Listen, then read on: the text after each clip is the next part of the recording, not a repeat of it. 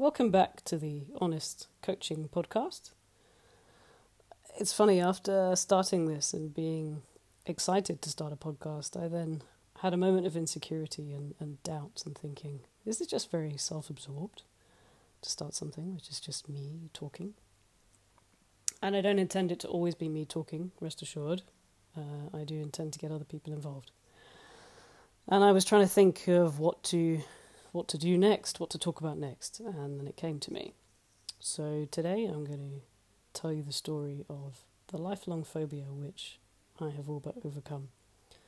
Not because I'm special, not because I've done anything that you couldn't do, but actually the point of telling you this is to prove to you that if I can do it, anybody can do it. Any anyone can do what I've done because other people have. I'm not going to tell you a story which is unique to me uh, because I know that it's not. And uh, yeah, that will become clear as the story goes on. So I grew up with a phobia of flying, of aeroplanes, I guess, more specifically. I've had it for as long as I can remember. I can remember being uh, a very young child and being anxious about getting on a plane. We didn't do it every year as a family. Um, we did it sometimes, summer holidays mostly. And I can remember, yeah, like I say, being uh, being really afraid, even as a small child, having an understanding that flying seemed like a dangerous thing to do. Um, you know, things go wrong with aeroplanes. I remember being vaguely aware growing up when, when plane crashes happened, of when Concorde went wrong, and uh, nine eleven, of course, which, granted, was not caused by a failure of the aeroplane. And as I got older, as my understanding deepened, unfortunately it did not get better, it got worse. And by the time I was about, kind of, I don't know, eighteen, I was pretty much convinced that this was how I was going to die. I was pretty much convinced that, yeah, if I got on an aeroplane, that might be what kills me. And if not this time, maybe next time. That was how strongly I felt. Um, to the point I went on a, a particular holiday about a month after there had been uh, a crash of a plane going to the same place that I was going to. And it was a month to the day before I then flew to that place.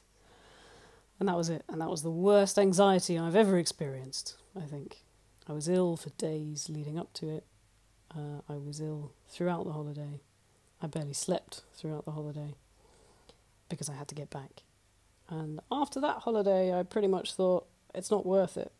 It's not worth the anxiety. Yes, I, I survived the holiday. But I pretty much decided it, it wasn't worth that anxiety. And I thought, I'm happy never to fly again. I'm happy never to put myself through that anxiety. But I love travelling to places. Uh, I love hotter weather than we usually get treated to in the U K. I'm saying this just after the epic heat wave of twenty twenty-two. But yeah, and I, I figured a few months later I couldn't make that decision not to fly again. That was, that was a decision I'd regret. And it came to the following year, and uh, I decided to go to Spain, which is one of my one of my favourite countries. Granted, I haven't visited that many yet. Um, I speak the Spanish language fairly well. I love the climate. I love the food. Spain has always felt like, I don't know, my spiritual home, and I, I couldn't I couldn't stick to that decision never to fly there again. And so I did. I flew there, and Um, my anxiety was probably less than it was the year before, um, but still very much there. Still, still not happy to be to be on this aeroplane. Um, and then I had what I described at the time as a bit of an epiphany. Now, bear in mind, before this point, I tried everything. I'd had I'd had hypnosis. I tried diazepam. I drank, not with diazepam, but you know, before flying, I had tried it all. And none of it had quite taken away the anxiety. And I knew everything that everybody told me, you know. Flying's the safest way to travel, or you're more likely to die on the road. I knew all of that. And it still didn't help. And I'm on this plane heading to Malaga, you know, one of my favourite parts of Spain, the south of Spain, where it's warmest. and uh, we're coming into land. And usually that's, you know, takeoff and landing, they're the most dangerous parts. They're the, they're the parts that you get the most anxious for. And we're coming into land, and we're coming down through the clouds where you're not cruising anymore. It's getting a bit bumpy. It's a bit up and down. And this is the point where I tense. And this is the point where I usually would get would get really anxious. And all my muscles would tense. I'd be sitting there clenching my fists, sweaty palms. That was always, it was always. You could tell if uh, if you wanted to check if I was feeling anxious or not, check for the sweaty palms. But this time was different. And this time it suddenly hit me that I was already in the air. And obviously I knew that. And it hit me that, yeah, well, I was already in the air, the pilot was in control, and whether I worried or not at this point would have no effect on whether we got down to the ground safely or not. It would make no difference. My worrying, my anxiety, my fear was not going to get us safely to the ground. Everything in that was out of my hands. And I just realised that whether I worried or not would not make a difference. And I knew this. I knew this before, but in this moment it clicked, and it's one of those what we call light bulb moments, because it clicked in a way that goes beyond the intellect. It goes beyond the words of knowing those things were true. I could have thought those things before, but this time they clicked in my head. And I genuinely sat back and relaxed and enjoyed the descent, that bumpy, uppy, downy, turbulent descent. And I enjoyed it like a roller coaster. And usually a roller coaster, yeah, cool, we're safe, we're on a we're on a track. Aeroplane, usually very different.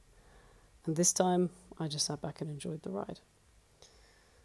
And I did, I kind of wondered what had happened, and I did describe it as an epiphany, and it didn't even really make sense to me what had happened. I couldn't explain what was different that time.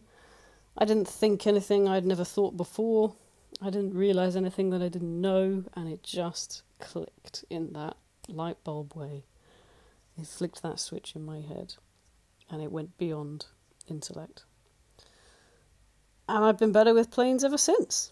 I'm not saying I love them. I don't love them, all right? I will never love them. They are, they're a means to an end, as far as I'm concerned, and I've flown since. But the other thing that I found interesting since this point is other things that made me anxious, other smaller anxieties. I was never a particularly anxious person, but I had little anxieties, little worries in life, like we all do. And I found after this point that they were all less than they used to be. They were all just much easier to cope with. I didn't worry about things. I realised that my worrying about things wouldn't change things.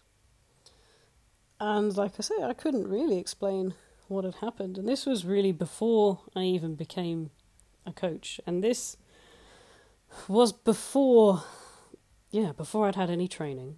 And this is really what set me on the path to doing what I do now. And it was a couple of years later, uh, I started with N L P training. And then shortly after I did the N L P training, I came across this term, the three principles. And it's a coaching methodology. It was coined by a guy called Sydney Banks.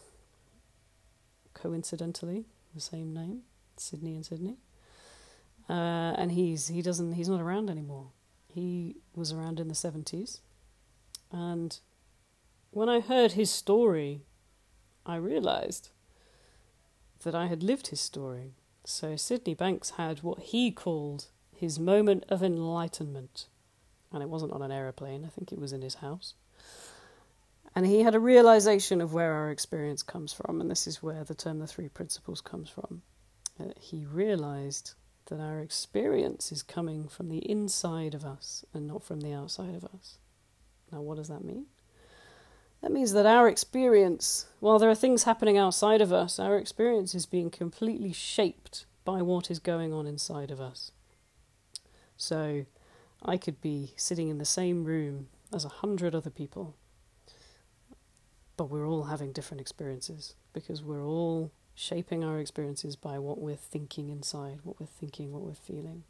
Two people could look at the same object and think and feel completely different things about it.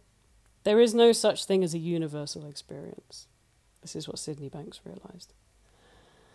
And this is really easy to prove if you think about phobias or things that people like or dislike. One person won't be able to be in the same room as a spider. Another person won't be fussed about spiders. Some people love flying. Some people think it's fun. Some people hate it. And when we realise this, it gives us the power. It gives us this amazing power to think, okay, we can't control the things outside of us, but if our experience is being shaped by us, that's the one thing we can control. And this is what Sydney Banks realised. And he coined the term the three principles, which is the, th- the principles of mind, consciousness, and thought. And none of these three things can exist without the other two. You cannot have a mind without consciousness and thought. You can't have consciousness without a mind and thought. You can't have thought without consciousness and the mind. And I heard Sydney Banks' story, and I realised that this moment of enlightenment, this moment that went beyond intellect, this, this light bulb moment, was what had happened to me on the aeroplane.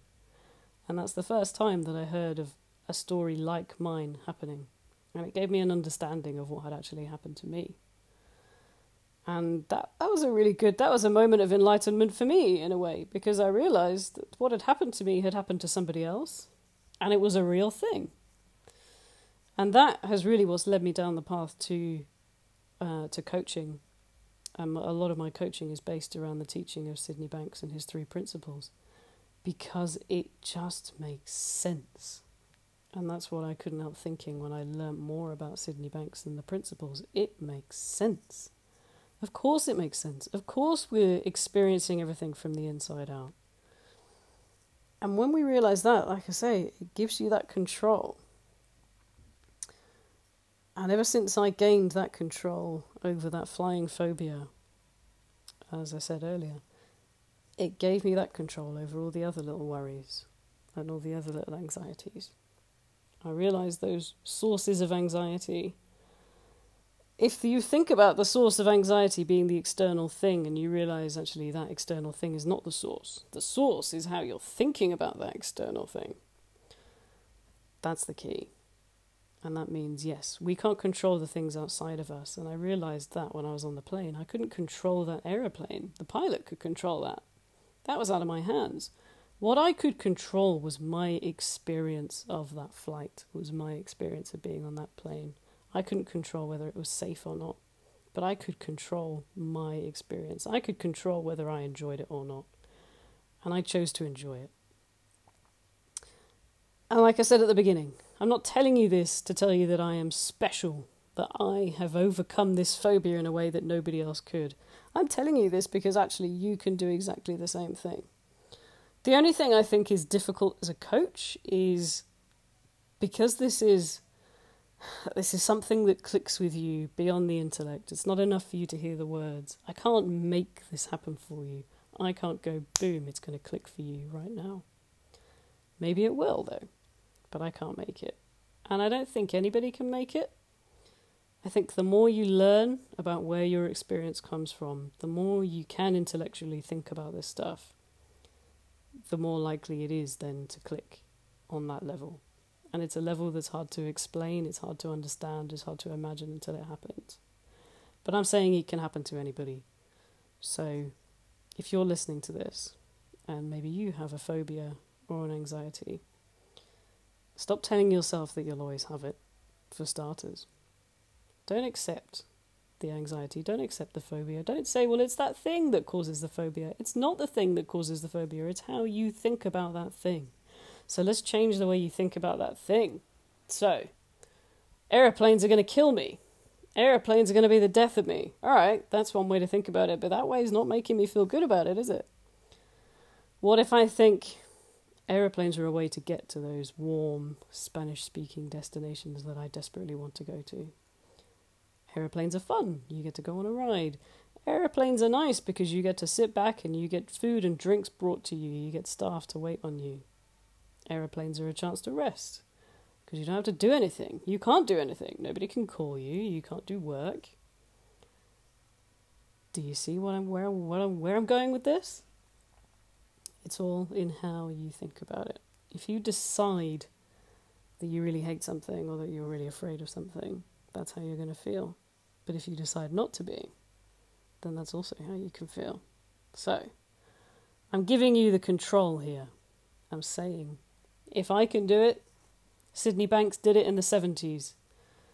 And he became pretty well known and probably pretty rich in his time because he was spreading this word. But I think he didn't spread it far enough and not enough people know about this. And this is why I'm doing this. And this is what has inspired me to think, okay, maybe I'm not being really self-absorbed by sitting here and doing this podcast. I've been talking now for fifteen minutes and twenty-five seconds. That feels quite self-absorbed. But what I really want to do is spread this message and help you. So I am going to stop preaching now. I think I've made my point, but that's my story. And the point of my story is there's nothing special about me. So take this in. Let it go in. You can't force the change. Learn about it. Go and read. Go and read books. Sydney Banks wrote books. Go and look him up on YouTube and you can watch him speaking. I think he's even more calming to watch and to listen to than, than I am. So yeah. I really hope this has made a difference to somebody. If this has helped you at all, if you feel like supporting me, you can buy me a coffee. You don't have to. You don't have to come to the South Coast. You can go to buymeacoffee.com slash Sid May Coach and you can show your support that way. And I'd really appreciate that. If you don't already follow me on Instagram, you can also find me at Sid May Coach for more little hints and tips. Thank you for listening.